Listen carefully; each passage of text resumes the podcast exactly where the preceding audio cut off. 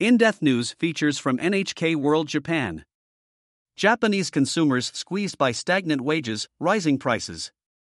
Preliminary figures from Japan's labor ministry show real wages in May were down by 1.2% from a year earlier, extending the decline to a 14th month.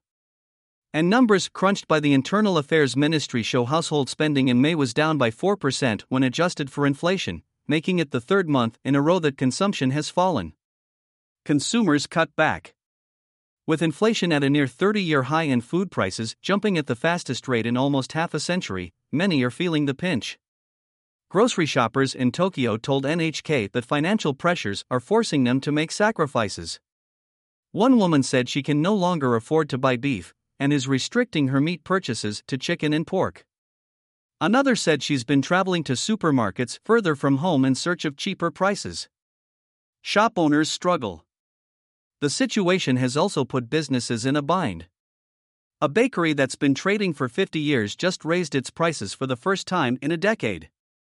The owner said he resisted making the change for as long as he could, mainly by cutting back on electricity use and reducing hours for his part time workers. Ultimately, however, it wasn't enough to offset the soaring cost of ingredients and energy. The higher prices have barely helped, he says, because customers are simply buying less. Some businesses are trying to be creative in their approach to the problem. A cake shop owner said that rather than raise prices for pastries that are already in her lineup, she charges more for new items and hopes they'll be popular enough to cover her costs and keep customers coming back. Call for government support. These piecemeal solutions to a spiraling problem are not sustainable, says one economist. Aida Takuji, chief economist at the Tokyo branch of Credit Agricole Securities, says consumption isn't likely to bounce back anytime soon.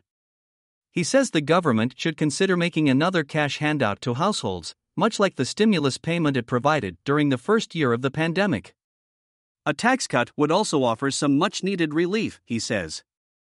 Aida's immediate concern is that the U.S. economy will start to slow in the fall. He says this will only deepen economic woes in Japan by dragging down growth and ensuring that wage hikes continue to lag behind inflation through 2024. Unless the government steps in, he warns, the economy's gradual recovery from the pandemic could stall. Yuko Fukushima, Newsroom Tokyo business anchor.